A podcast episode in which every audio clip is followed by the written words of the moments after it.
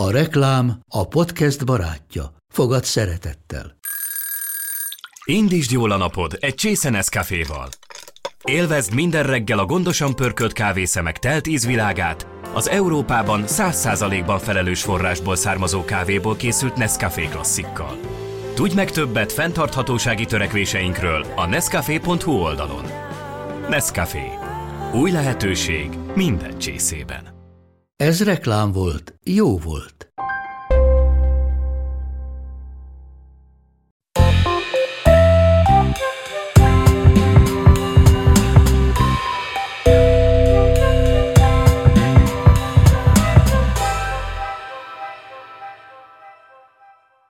Szeretettel köszöntök mindenkit a Docs Podcast negyedik évadának első adásában, ahol az állatokkal való együttélésről, a birtokvédelemről, illetve a kutyás lakók mellett élésről, a kutya kaki kérdésről az utcán, a kutya sétáltatási nehézségekről, támadó kutyákról és hasonlókról fogunk beszélgetni. Két vendégem, dr. Kajó Cecília, a Bojtár Állatvédő Egyesület jogásza, illetve Weiss Gábor Miklós, a Magyar Közös Képviselők Egyesületének szakmai igazgatója. Szeretettel köszöntelek benneteket a Docs Podcastban. Sziasztok! Köszönjük szépen! Köszönjük, üdvözlök! Mennyire zöggenőmentes az állatokkal való együttélés, a, akár a társasházakban, akár a családi házakban. Gábor, te, mint társasházi képviselő, illetve mint egy képviselői szakmai egyesület vezetője a környezetedben, mit látsz?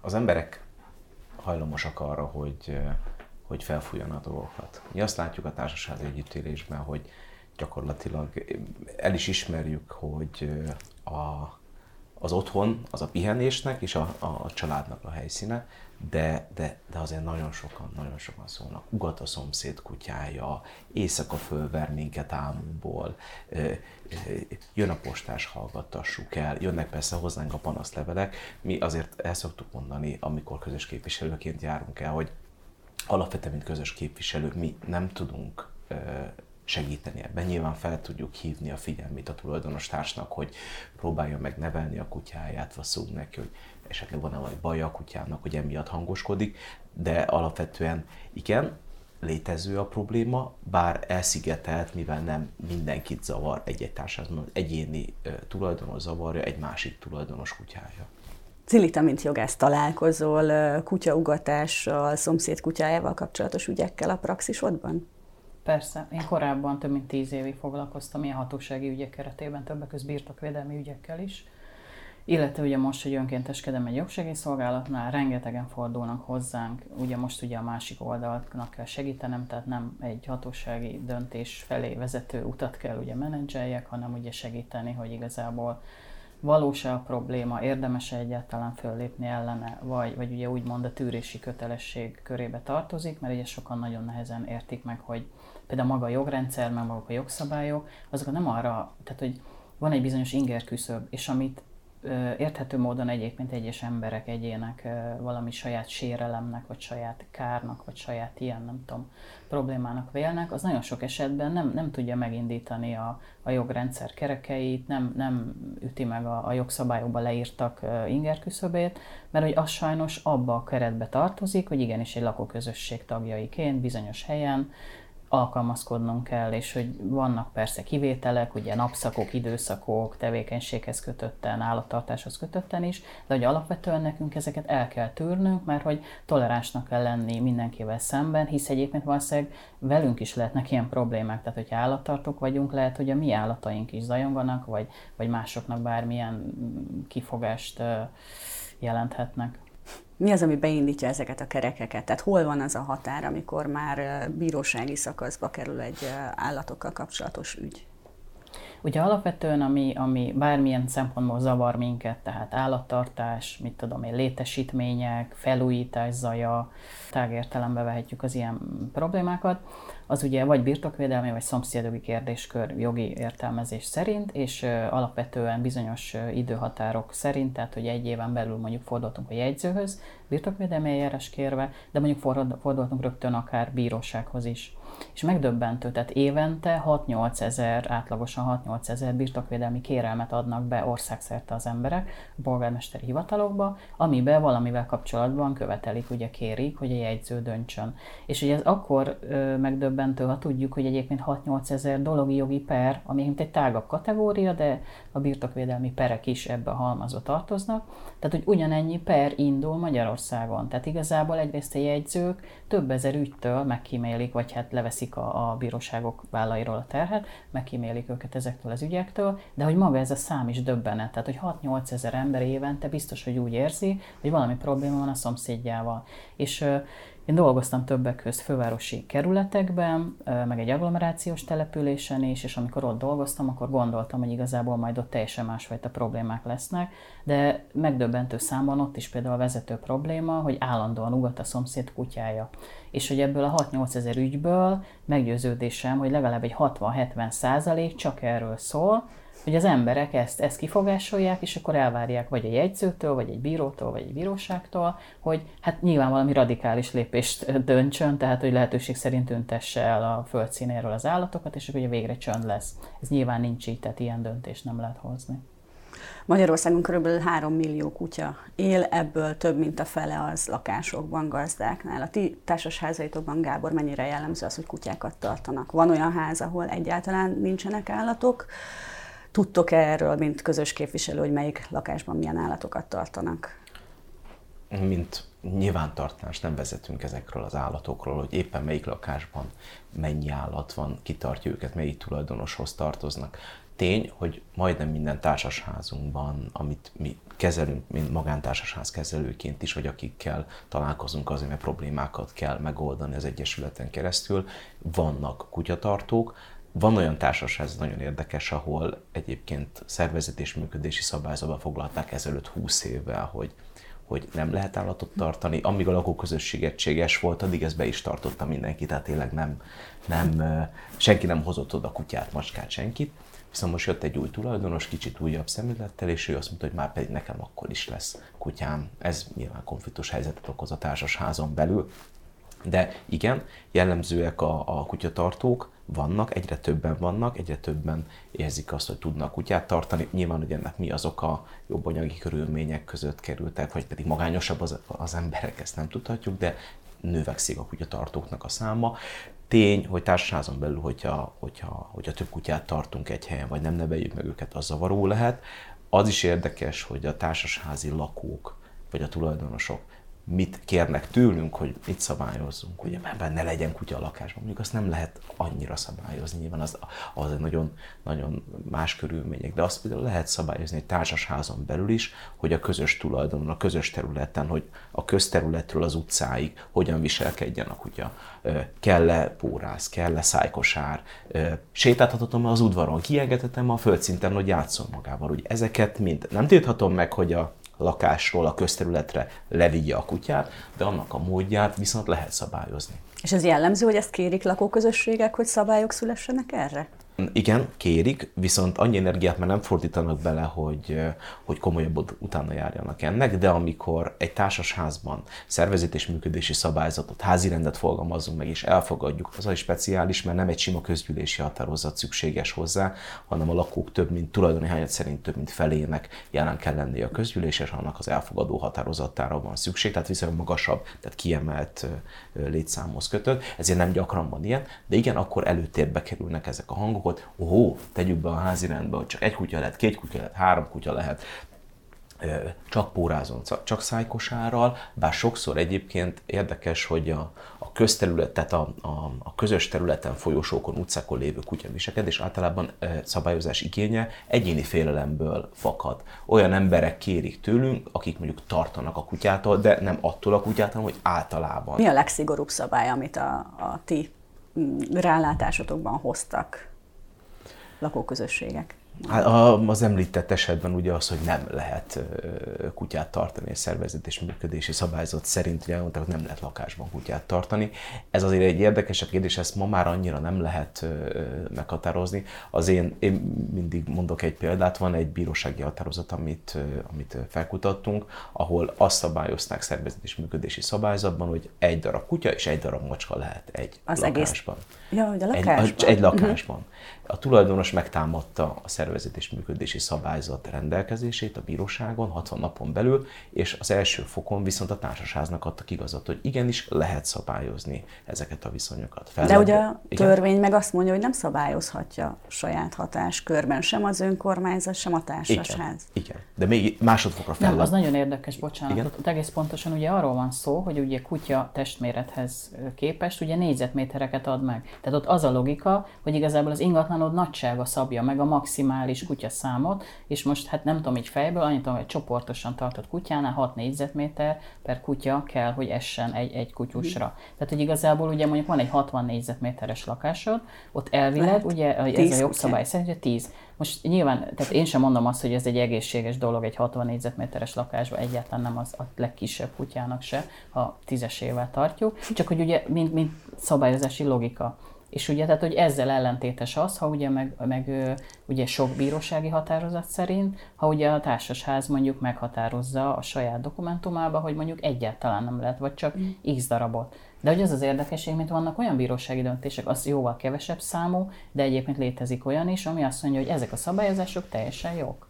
Egyébként nagyon érdekes, hogy a törvény ráadásul csak a 8 hetesnél idősebb kutyákat veszi kutyaként számba. Tehát ennek a 10 kutyának, ha mindnek van egy alma, akkor akár 60 négyzetméteren 50-60 kutyát is lehet 8 héten keresztül tartani.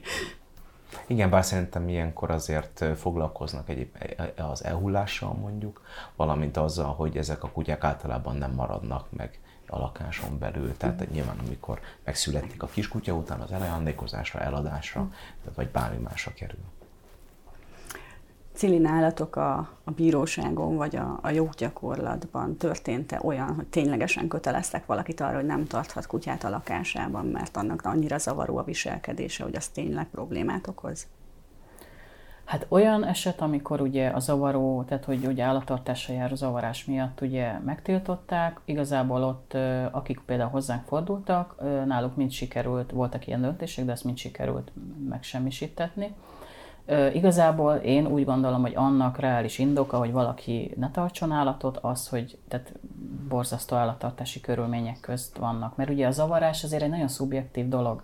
Tehát, hogy ezt mindig el szoktam mondani, hogy mondjuk, ha egy birtokvédelmi eljárás kezdeményezünk, akkor nyilván van annak egy jogszabályi kerete. De egyébként arra számítsunk, hogy ugye van mondjuk 3200 önkormányzat, akkor ugye nincs mindenkinek hivatala, mert ugye kicsi településnek nincs önálló hivatala, de mondjuk legyen 1700 polgármesteri hivatal, abban 1700 jegyző, és ott 1700 orr, fül, szem fogja azt megnézni, és igazából ott a törvényi keretek közt azon múlik egy ügy, hogy az, az adott jegyző, vagy egy nevében eljáró ügyintéző, az büdösnek tartja, vagy nem. Vagy azt mondja, hogy valami, mert ugye egy zajról például úgy beszélünk, hogy nem egy mérhető persze, tehát hogy van nyilván a kutyaugatásnak is ugye decibel értéke, de hogy, tehát, hogy nincs olyan szempontból jelentősége, mert nem határozhatunk meg egy, hogy nem tudom, egy határértéket, hogy a fölött már nem jó, vagy idegesítő a kutyaugatás, mert így ez szubjektív érzet.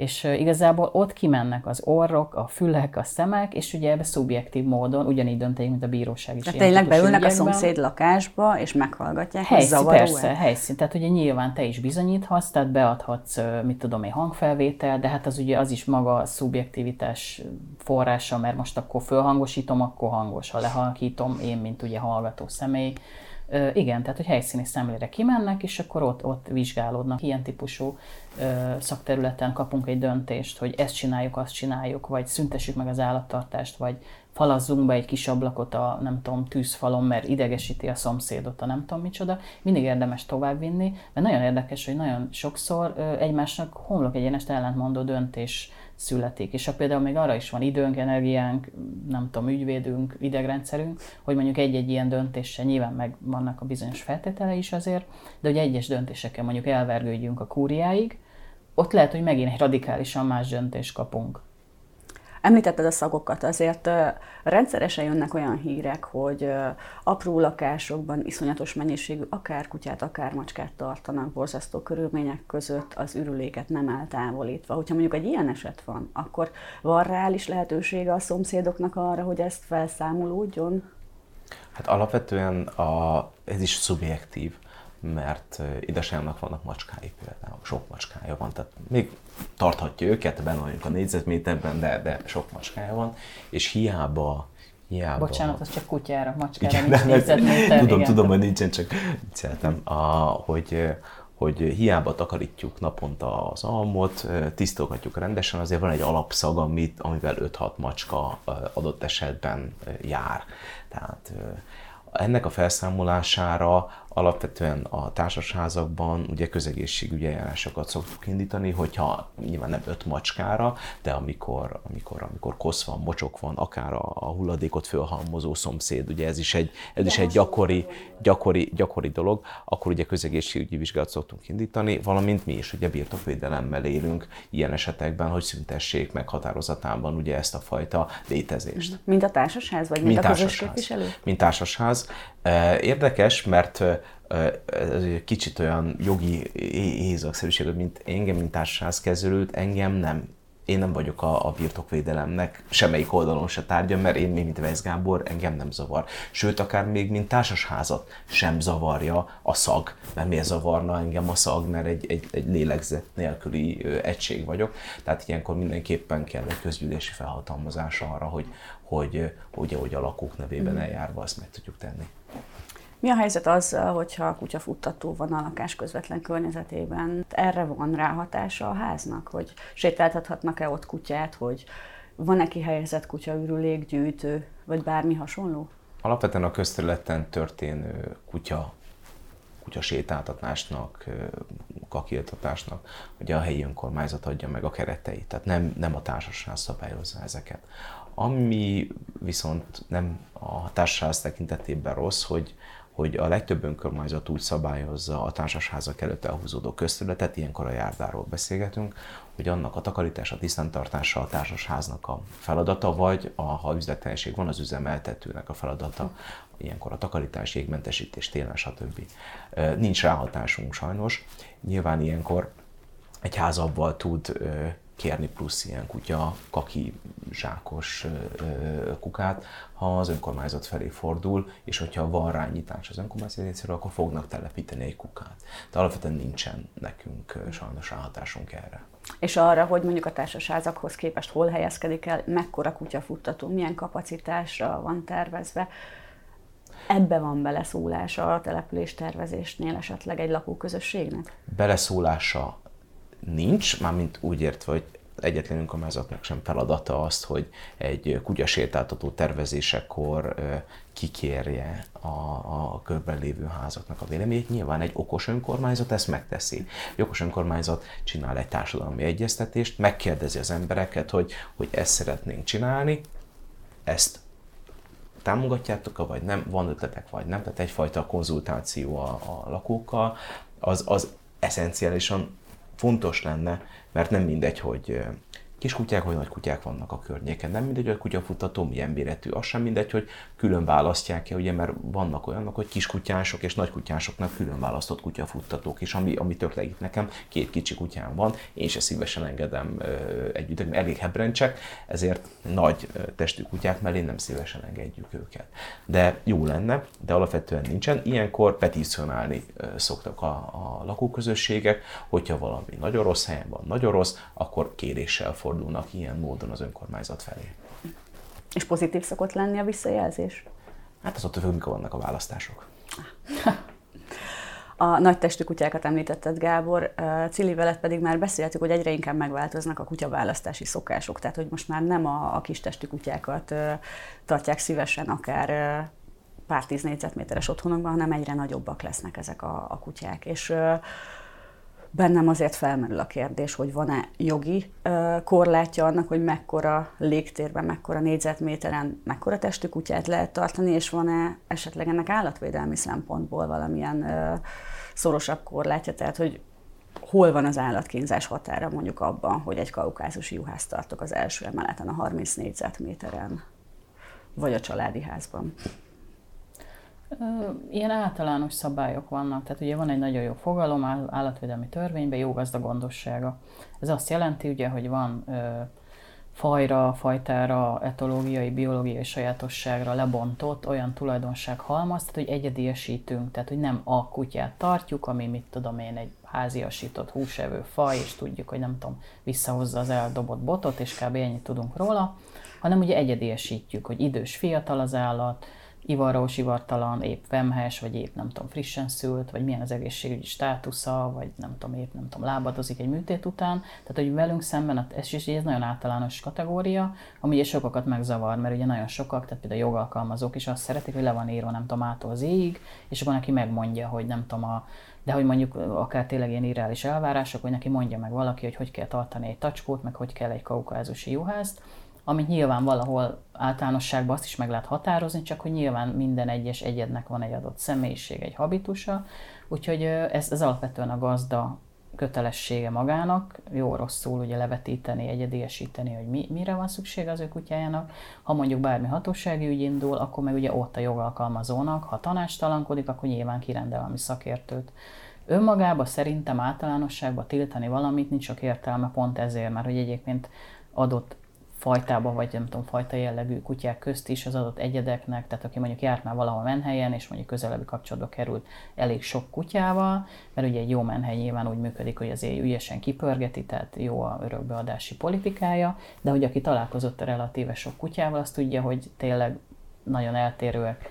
Tehát, hogy önmagában általában szabályozni azt, hogy nem tudom, a nagy kutya nem mehet a kislakásba, meg a kiskutya nem mehet a csakkertbe, ez egyetfüggő, tehát ezt, ezt meg kell tudnunk, hogy mire van annak a kutyának ott szüksége, és akkor úgy Nyilván abból adódik egy csomó probléma, hogy ezt nagyon sokan nem tudják lemodellezni se a saját kutyájukra, amikor meg ugye mondjuk például állatvédő szervezetek kritizálják, hogy a hatóság ezt, azt, azt nem csinál.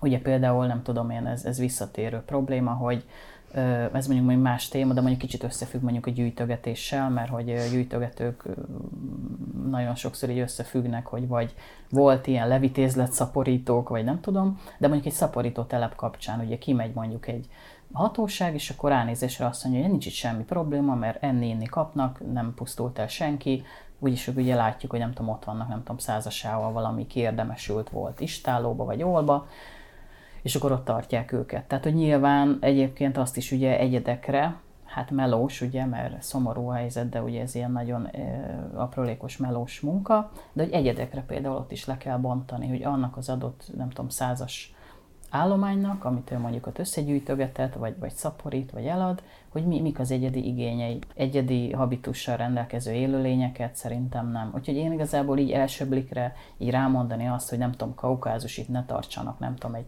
35 négyzetméteres lakásba, én nem mondom azt. Mert ha rendszeresen foglalkoznak vele, sétáltatják, lefárasztják, érzetet, hogy mentálisan is, meg fizikálisan is, akkor ez egy teljesen jó kutya. Mert ugye a nem jó kutya idézőjelesen nyilván már, mint hogy a gazdája miatt nem jó kutya, aki állandóan zajong, meg nem tudom, kárt tesz, meg, meg nem tudom, szétrágja, meg nem tudom, megszökik, meg kiugrik az ablakon, tehát vannak ilyen horror sztorik, hogy mit csinál egy kutya unalmába, az azért nem jó kutya, idézőjelesen a gazdája miatt, a gazdája nem jó.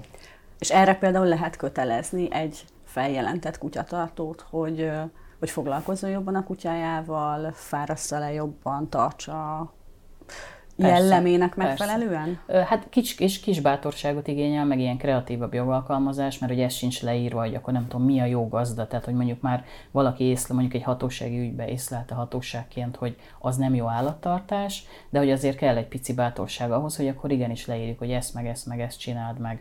Ez ilyen nagy vitákat szokott kiváltani, hogy mondjuk állomány csökkentésére, nyilván nem eutanáziával, de hogy állomány csökkentésre, gondoskodással, mit tudom én másnak ajándékozni, eladni, örökbeadni, nem tudom mi, vagy ivaltalanítással mondjuk kötelezhet egy hatóság. És egyébként egy jól alátámasztott indokolással simán, mert ha mondjuk nagyobb számú állatot tartasz, és ők ott nem érzik jól magukat, mert mondjuk a falkába egymást nem tudom, terrorizálják, nem tudom, nem jut hozzá mindegyik az élelemhez, ivóvízhez rendszeresen, mert mondjuk a többi el nyomja, tehát hogy ezer oka lehet, akkor azt mondjuk, hogy te alkalmatlan vagy erre, ne tarts ennyit, gondoskodj arról, hogy mondom, nyilván nem azt, tehát nem, nem leöletni, nem szó nincs erről, de hogy előírhatunk egy csomó dolgot embereknek, csak ez picit több bátorság kell, mert hogy ezt se fogja senki megtalálni, se jegyző, se bíróság, se senki.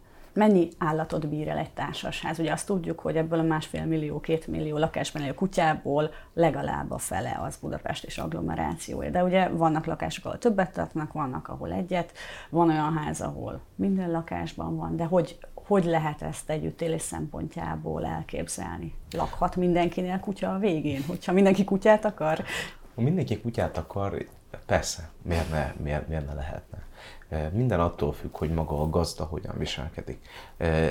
Sok társasházi közgyűlésen is próbáljuk helyre tenni azt a dolgot, hogy az, hogy egy kutya hangos, az, hogy egy kutya bármit csinál, az nem, ahogy hallottuk, nem a, a kutya a problémája, nem a kutyának a felelőssége, hanem a, a, a gazdának, az állattartónak a felelőssége. Amennyiben egy állattartó normális körülmények között tartja a kutyáit, nyilván megfelelő fáradást biztosít neki. Nyilván a megfelelő fáradás egy kis testű kutyánál könnyebb, mint egy nagy testű kutyánál, és a nagy testű kutyát lehet, hogy ha leviszem mondjuk a Golgota térre sétáltatni, nem lesz neki elég, hanem ki kell vinni a Duna mellé, és dobálni neki a, nem tudom, a nagy labdát, kilométereket, hogy valóban lefáradjon. Igen, lehet. Alapvetően egy társasházban az emeletenként egy kutya, után azért már vannak problémák, együttélési problémák, mert akkor már ugye egymás mellett, amikor az egyik hazamegy, érzi a másiknak a szagát, ez már ugye nem jó. És ilyenkor mit nem úgy nem jó, hanem a, a kutyáknak nem jó. Kutyáknak nem jó, mert ugye ilyenkor idegesebbek lehetnek, hogyha nincsenek rendesen megnevelve. De a, a, mit lehet tenni ellene? Semmit nem lehet tenni ellene. Alapvetően a, azokat a, a, a kicsit elavult eljárásokat tudjuk megindítani, vagy kérhetjük megindítani a lakók által, mint a birtokvédelem, mint a birtokper, vagy ugye még azt szoktuk javasolni, hogy, hogy beszéljenek egymással a lakók. Próbáljuk meg ugye ilyenkor a tehát vannak olyan társasházaink, ahol a függőfolyósokban ilyen elzárásokat alakítanak ki az emberek, hogy mondjuk a függőfolyósó másik oldalára már nem menjen át ugye a másik, úgyhogy ne érezze a másiknak a szagát, és így, és így a, a függőfolyósó szomszédok egymással sokkal békésebben tudnak lenni. Tehát akkor működhet a dolog, csak kommunikáció kérdése. Ez nagyon fontos egyébként, tehát hogy nekem nagyon sok olyan ügyfelem volt, bejött, elmondta a problémáját, szeretne birtokvédelmi eljárást indítani, erre nincs olyan formanyomtatvány, de vannak kötelező elemek, és akkor ugye elérak az ember egy ilyet, hogy ezeket kell kitölteni, oké. Okay. Ki ellen szeretné, hogy meginduljon az eljárás? Ja, hát azt ő nem tudja.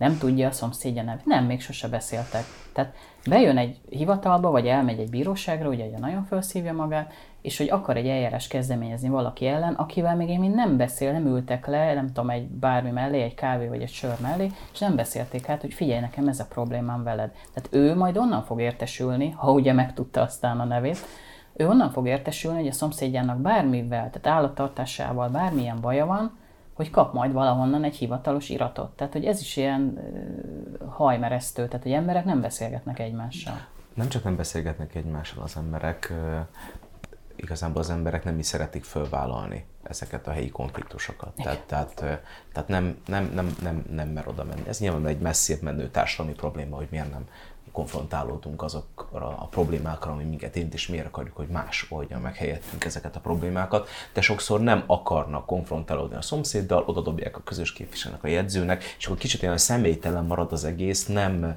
nem, nem, nem, nem kell nekem a szemedbe mondani, nem kell meghallgatnom, amit te mondasz, tehát azért ez fura, de ezen azért javítani kéne. De ez már egy össztársadalmi probléma. Igen, ez hát mire eljut az ember odáig, hogy egy közös képviselőnek szól, valószínűleg annyira érlelődött benne a probléma, hogy, hogy azt, ha csíráján elkapja, akkor lehet, hogy nem is zavarná, mert érteni a másiknak a szükségleteit mondjuk ez a másik döbbenet, ugye, hogy egy, hogy akkor nem tudja a szomszédja nevét, kettő, ja, hogy az ő nevét is meg kell adni, ja, hát ezt inkább nem, hogy nem lehetne ezt valahogy uh-huh. anonim, anonim módon, igen. De és nem akkor lehet. elmondom neki, hogy ezt a konkrét ügyet egyébként nem, de gondoljon bele, hogyha valami eljárás indul ellene, ahol le van írva egy nagyon beazonosítható probléma, kire fog először gondolni, hogy, tehát ahogy elhangzott, ugye, hogy egy, egy lélegzet nélküli jogi intézmény a társasház maga igazából egy tulajdonosi közösség, ami nagyon elvont jogi dolog, hogy nyilván nem őket zavarja, hanem valaki konkrét személyt, aki ugye anonim marad, de hát nyilván tudjuk, hogy mi van mögötte.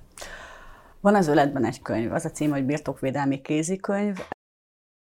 Ez egy jogi tananyag már, amit te írtál, és foglalkozol benne állatvédelmi ügyekkel is.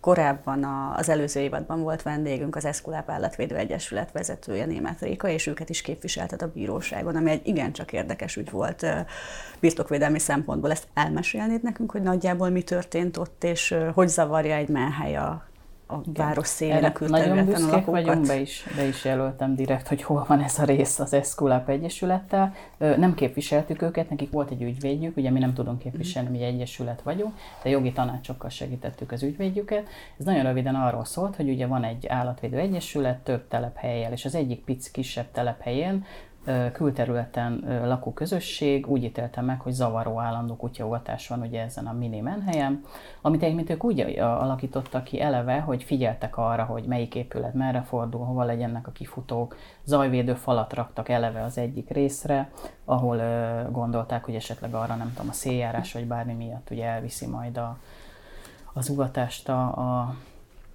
a, a szél, és ugye ellenük indult egy ilyen birtokvédelmi eljárás, és egy ilyen nagyon vicces, nagyon fura jegyzői döntés született, hogy a, a, egyébként ez ugye egy vidéki település, hogy egyébként a Budapesten élő egyesületi elnök gondoskodjon arról, hogy ugye ez a köznyugalmat megzavaró kutyaugatás, ez nem tudom, megszűnjön tudom igazán jogászként se ezt értelmezni, meg laikusként is ugye nagyon nehéz, viszont ha ezt nem, nem teljesítesz egy ilyen döntést, és mondjuk nem, nem mész ellene jogorvoslattal, ez egy élő érvényes döntés. Tehát ha te ezt nem, nem hajtod végre, nem teljesíted, mondjuk akár nem tudom, végrehajtási bírsággal sújthatnak. Ez csak azért mondom, hogyha bárki kap egy ilyen döntést, és mondjuk elégedetlen vele, vagy, vagy nem tudom, igazságtalannak érzi, ne, ne, ne maradjon meg, ne ragadjon meg abba, hogy jó, nem foglalkozom vele, mert hogy ezt esetleg számon fogják rajta kérni.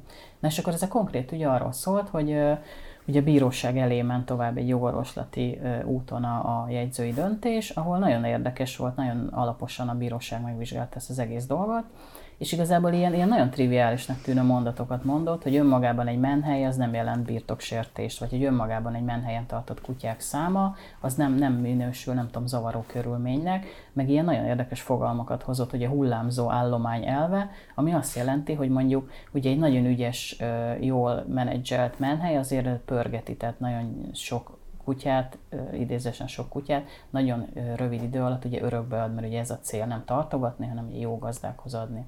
És ha mondjuk azt mondjuk, hogy tavaly volt 100 kutyám, meg tavaly előtt is 100 kutyám, nyilvánvalóan nem ugyanaz a 100 kutya. Tehát rásütni azt, hogy itt évek óta mondjuk állandó kutyaugatással zavarják a környéket, nem lehet, mert ez az állomány nyilván nagyon logikusan egy és egyedekből áll össze, akiknek egyébként a személyisége, habitusa eltérő, életkora bármi, tehát hogy ők nem ugathatnak állandóan, mert egyszerűen nem ugyanazokról a kutyákról beszélünk. Ez most egy hihetetlenül triviálisan hangzik egyébként, de hogy ezt nagyon tényleg korrekten, meg szakmailag elvezette a bíróság, tartottak helyszíni szemlét, és akkor ugye mi tanácsaink révén is, ugye ez a szuper ügyvéd, elérte azt, hogy ezt a, ezt a döntést megsemmisítették, ami azért nagyon fontos, mert ugye azért ugye sajtóban is lehetett olvasni, hogy korábban mondjuk állatvédő szervezetek ellen, más helyen, kutyamenhelyek ellen voltak már ilyen ügyek, és hogy ők sajnos tudomásom szerint nem vitték tovább ezeket a döntéseket, ami nagyon valószínűleg az is ilyen hát nem tudom, valószínűleg szakmai kifogásolható, esetleg meg is dönthető döntések lettek volna.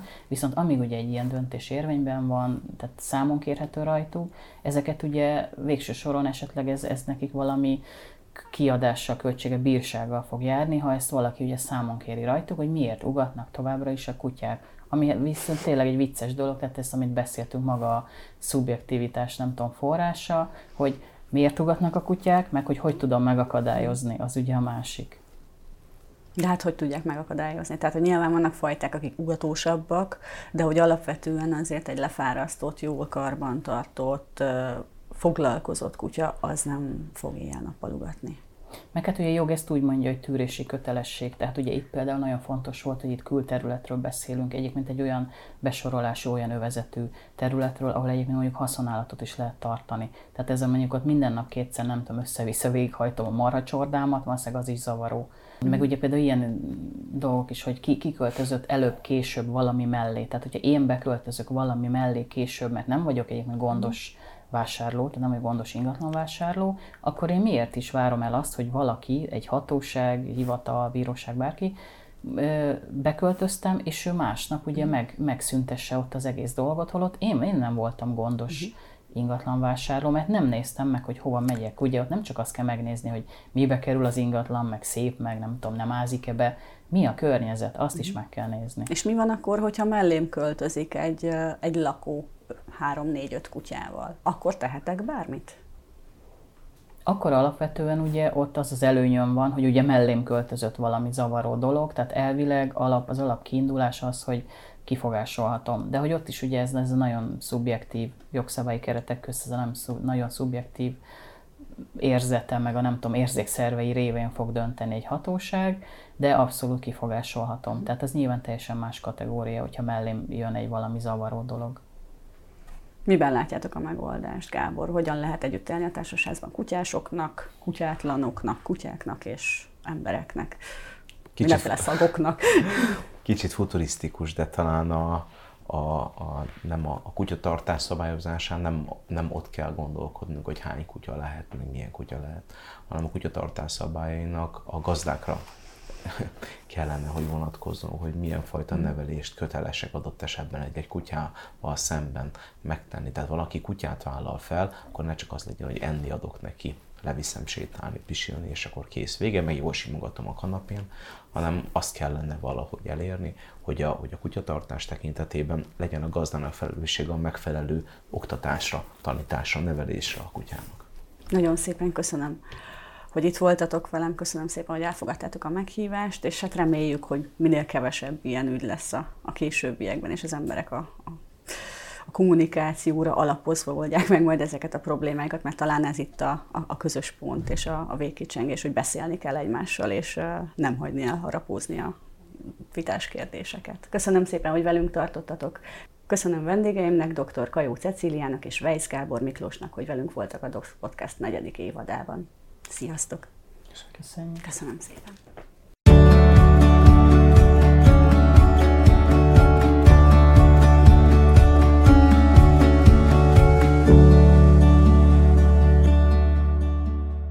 A műsor a Béton partnere.